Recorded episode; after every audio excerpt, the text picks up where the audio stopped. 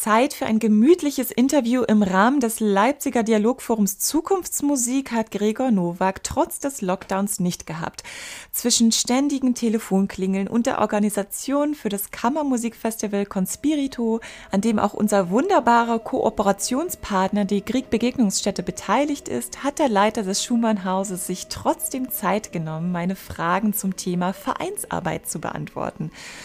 Auf dem YouTube-Channel von So geht Sächsisch könnt ihr auch das Interview als Videopodcast nachhören. Die schönen Impressionen, die von Yvonne Mai und Mai Film so schön eingefangen wurden, machen Lust auf einen nächsten Museumsbesuch. Aber erstmal viel Vergnügen beim Oper und Leben Talk mit Gregor Nowak.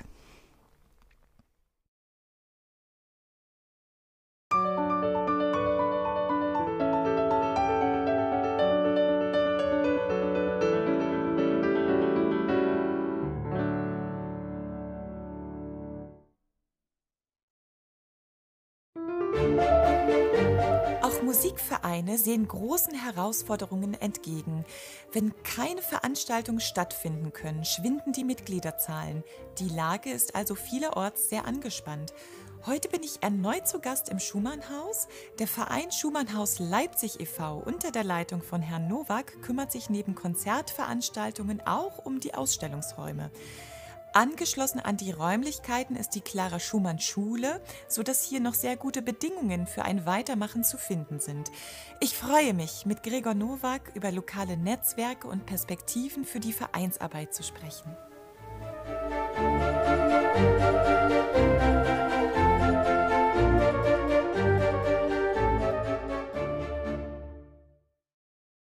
Heute beim Dialogforum Zukunftsmusik in Leipzig im wunderschönen Schumannhaus ist der Herr Gregor Nowak zu Gast. Letztendlich sitzen wir ja quasi in Ihrem Wohnzimmer im Schumannhaus. Sie sind Leiter des Schumann-Vereins, Geschäftsführer des Mendelssohn Kammerorchesters Leipzig und Sie sind Cellist. Herzlich willkommen, Herr Nowak, und vielen Dank, dass wir heute sprechen können. Danke auch, dass Sie hier sind. Ja, die, das letzte Jahr war ja nicht besonders einfach und äh, ich kann mir vorstellen, dass Musik ja auch ganz viel Trost ähm, gespendet hat. Haben Sie denn eine Komposition, einen Komponisten in der letzten Zeit häufiger gehört oder haben Sie sich besonders zu einem Musikstück hingezogen gefühlt, das Sie sozusagen tröstend durch die Zeit getragen hat? Naja, letztes Jahr war eigentlich ja das äh, große Beethoven-Jubiläum, ja.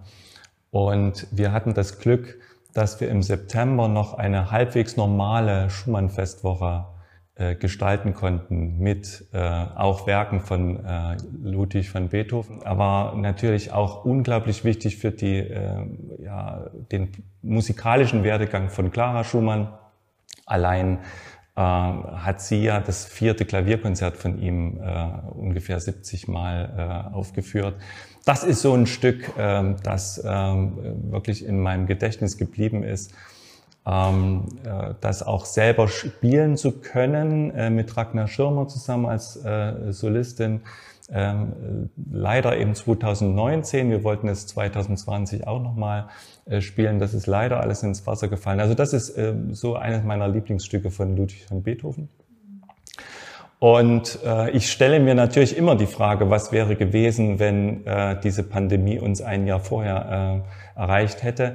Dann äh, wäre das Clara 19 Festjahr, die Ehrung des 200. Geburtstags von Clara Schumann natürlich total ins Wasser gefallen.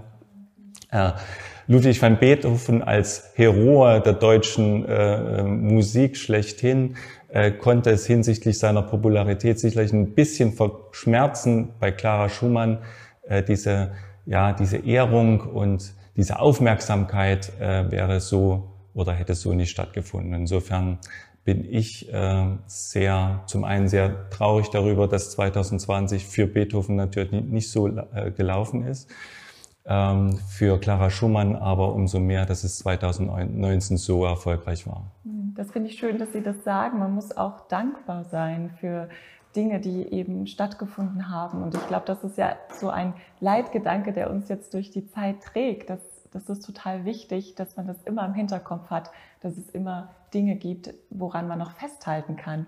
Und ich finde es gerade in Ihrem Haus hier so beeindruckend, dass Sie ja gerade in der pandemischen Situation immer versucht haben, das Schumann-Haus lebendig zu halten. Also es gibt Audiotouren, äh, verschiedene andere Formate, die Sie ja gern nochmal äh, beleuchten können jetzt. Ähm, ja, wie sind Sie zum, äh, mit dieser Situation im März umgegangen? Also haben Sie gesagt, jetzt müssen wir hier zu, zu Tat schreiten und wir müssen was tun, wir dürfen unsere Besucher nicht verlieren? Oder ähm, wie kamen die Konzepte zustande, die Sie jetzt hier auf, im Social Media Bereich, aber auch ähm, ja, auf ihrer Homepage entwickelt haben? Ja, zum einen äh, diese, also gute Ideen entwickelt man nicht allein. Ja, dazu braucht man ein gutes Team.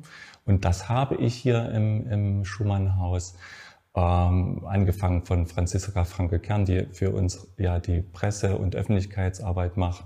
Also ähm, ein, ein, gutes Team ist absolut notwendig, auch in dieser Zeit, äh, in die, durch diese Zeit zu kommen und äh, neue Ideen zu entwickeln.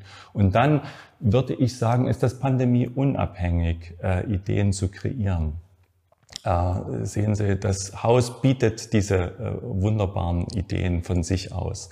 Ja, Clara und Robert Schumann, die ja hier die ersten vier Ehejahre gelebt haben, stehen ja nicht nur für eine ja, besondere Liebesbeziehung, sondern aufgrund der Tatsache, dass sie äh, ja äh, ein, eine Ehe auf Augenhöhe führen wollten, ja, haben sie ja bestimmtes Konfliktpotenzial schon angezogen, ja, das heutzutage gesellschaftsrelevanter nicht sein kann. Thema äh, Verbindung äh, Ehe, äh, Kinder und Beruf, äh, das leidige Thema Geld, das, äh, das Thema, wer ist wichtiger, der Schaffende oder der reproduzierende Künstler.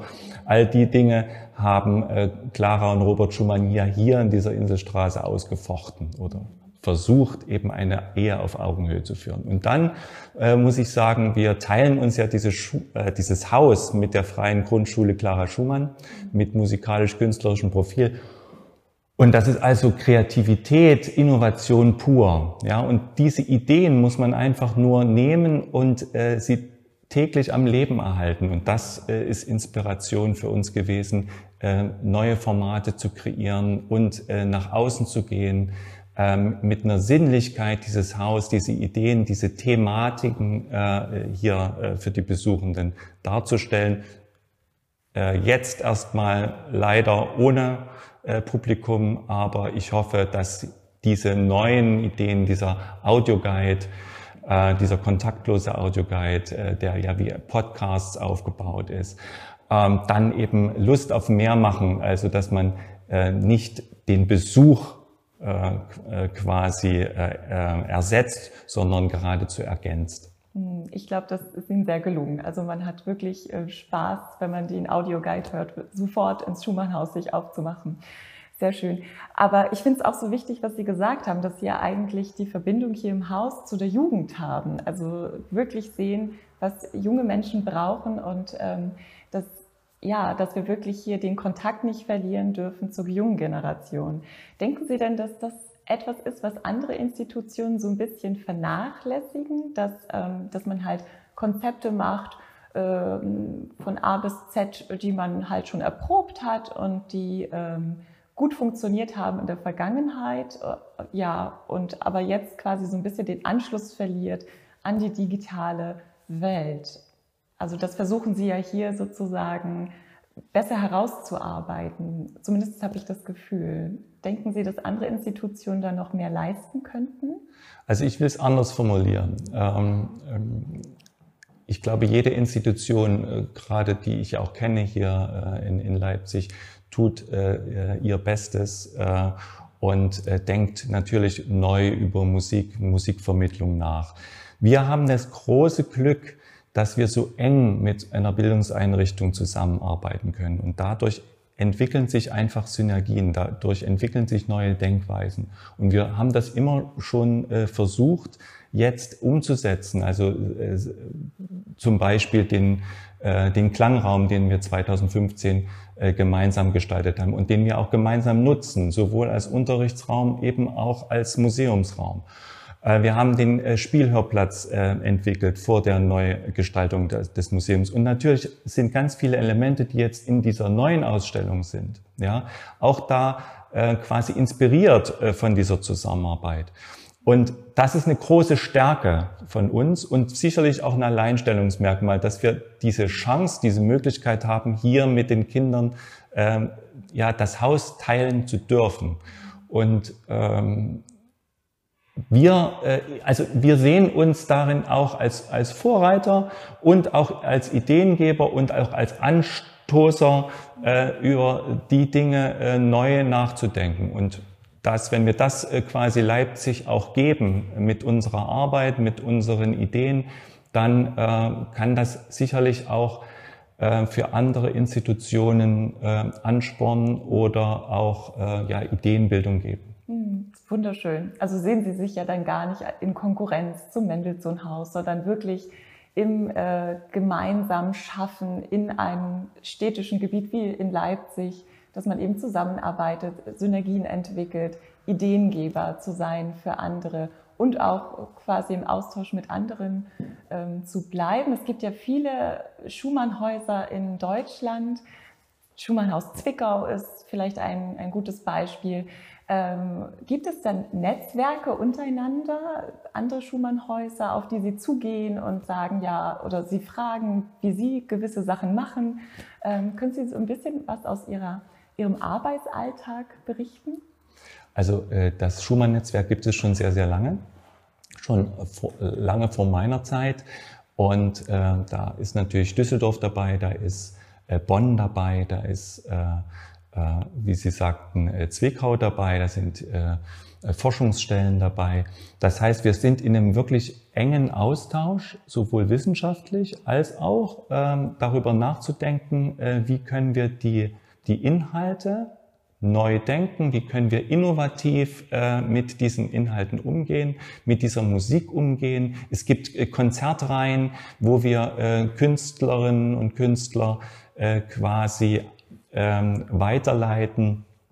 Äh, das ist natürlich noch viel ausbaufähiger, ja, ähm, gegenseitig aufeinander hinzuweisen, ähm, äh, gemeinsame Projekte zu kreieren. Ähm, das ist das, was ich mir äh, vorstelle unter Netzwerkarbeit, dass wir nicht nur austauschen, sondern eben gemeinsam eben auch neu äh, über Musik, äh, über, über Schumann, über die Schumanns nachdenken können. Und das wünsche ich mir zum Beispiel auch von Leipzig. Ja, wir als Schumannhaus, wir sind ja nicht in einem luftleeren Raum. Ja, wir sind ja Teil der Musikstadt Leipzig und wir haben so eine unglaubliche Kraft, ja, und wir können äh, so viel Synergien bilden, ja. Wir sind alle in einem Boot. Und äh, das wünsche ich mir. Das ist auch ähm, schon 2019 mit Clara 19 mit dem Festjahr ähm, umgesetzt worden, dass quasi über ähm, 60 äh, Kulturinstitutionen gemeinsam äh, an diesem Festjahr mitgewirkt haben. Äh, und das zeigte eben auch, welche wahnsinnige Reichweite wir äh, dadurch bekommen haben, äh, welche Kraft äh, wir äh, gehabt haben, Leipzig als Musikstadt eben äh, weltweit bekannt zu machen. Es sind nicht nur die Leuchttürme, äh, Gewandhaus, Orchester, äh, Thomaner Chor, ähm, äh, sondern es sind ganz, ganz viele Akteure, die hier äh, eine große Rolle spielen und die äh, thematisch zu vereinen mit äh, ähm, ja, äh, Projekten, die wir gemeinsam kreieren. Ähm, entsteht so viel Kraft ja und und so viel ja Lust eben auch ähm, äh, dass äh, Leipzig als Musikstadt strahlt und, da möchten wir natürlich als Schumannhaus auch unseren Beitrag was könnten wir dann noch aktiv mehr tun in Leipzig, um uns auszutauschen, um uns zu vernetzen? Was denken Sie? Ähm, fängt das einfach an mit so einem jährlichen Treffen der Vereine, Musikvereine oder ähm, was, was wären da die Visionen für die Zukunft? Haben Sie da was, ja, weil ich das also, Gefühl habe, Sie haben was Konkretes im Kopf. Deswegen hake ich da nochmal nach. Naja, also es wird schon viel getan. Es ist auch so im, im Gegensatz zu manch anderen Städten besteht eine sehr gute und sehr große Zusammenarbeit. Das muss man schon sagen. Zum Beispiel ähm, diese Woche hatten wir ein, ein Treffen der äh, äh, Museumsdirektoren, wo wir darum äh, streiten und, und äh, Ideen äh, austauschen, wie wir die Museen jetzt äh, neu aufstellen können.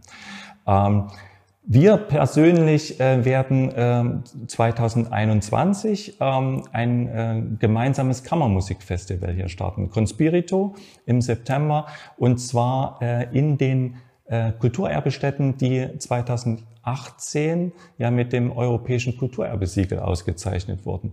Das heißt, an allen äh, Plätzen, ob das nun das Gewandhaus ist, die Hochschule für Musik und Theater, Kriegbegegnungsstätte, das Schumannhaus, Mendelssohnhaus, das Bachmuseum, die alte Nikolai-Schule, ähm, finden Konzerte mit großartigen Künstlerinnen und Künstlern äh, statt und wir beleben dadurch eben diese Marke Europäisches Kulturerbesiegel und natürlich auch diese Vernetzung zwischen diesen Institutionen.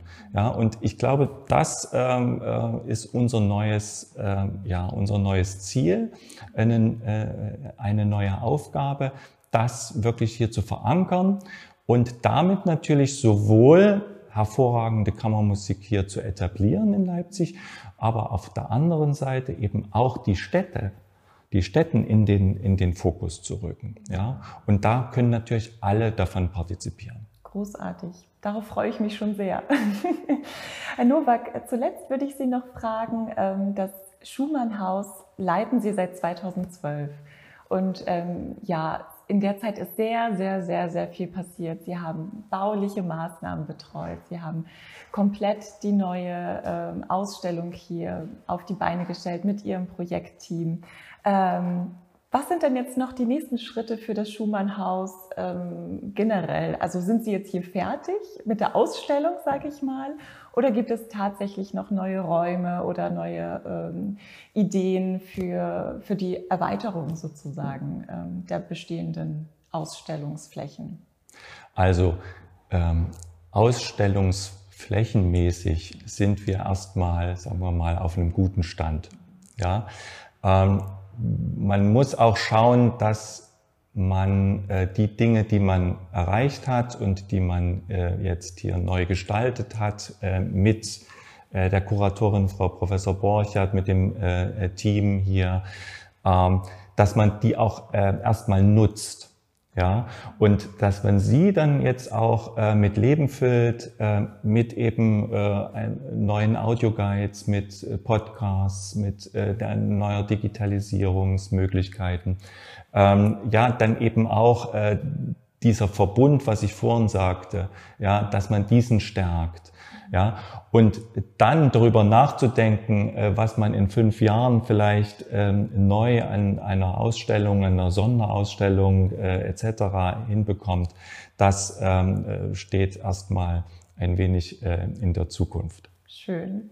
Ja, um unser Gespräch abzurunden, ähm, würde ich gerne ein ganz kleines Spiel mit Ihnen spielen. Ich hoffe, Sie sind offen dafür.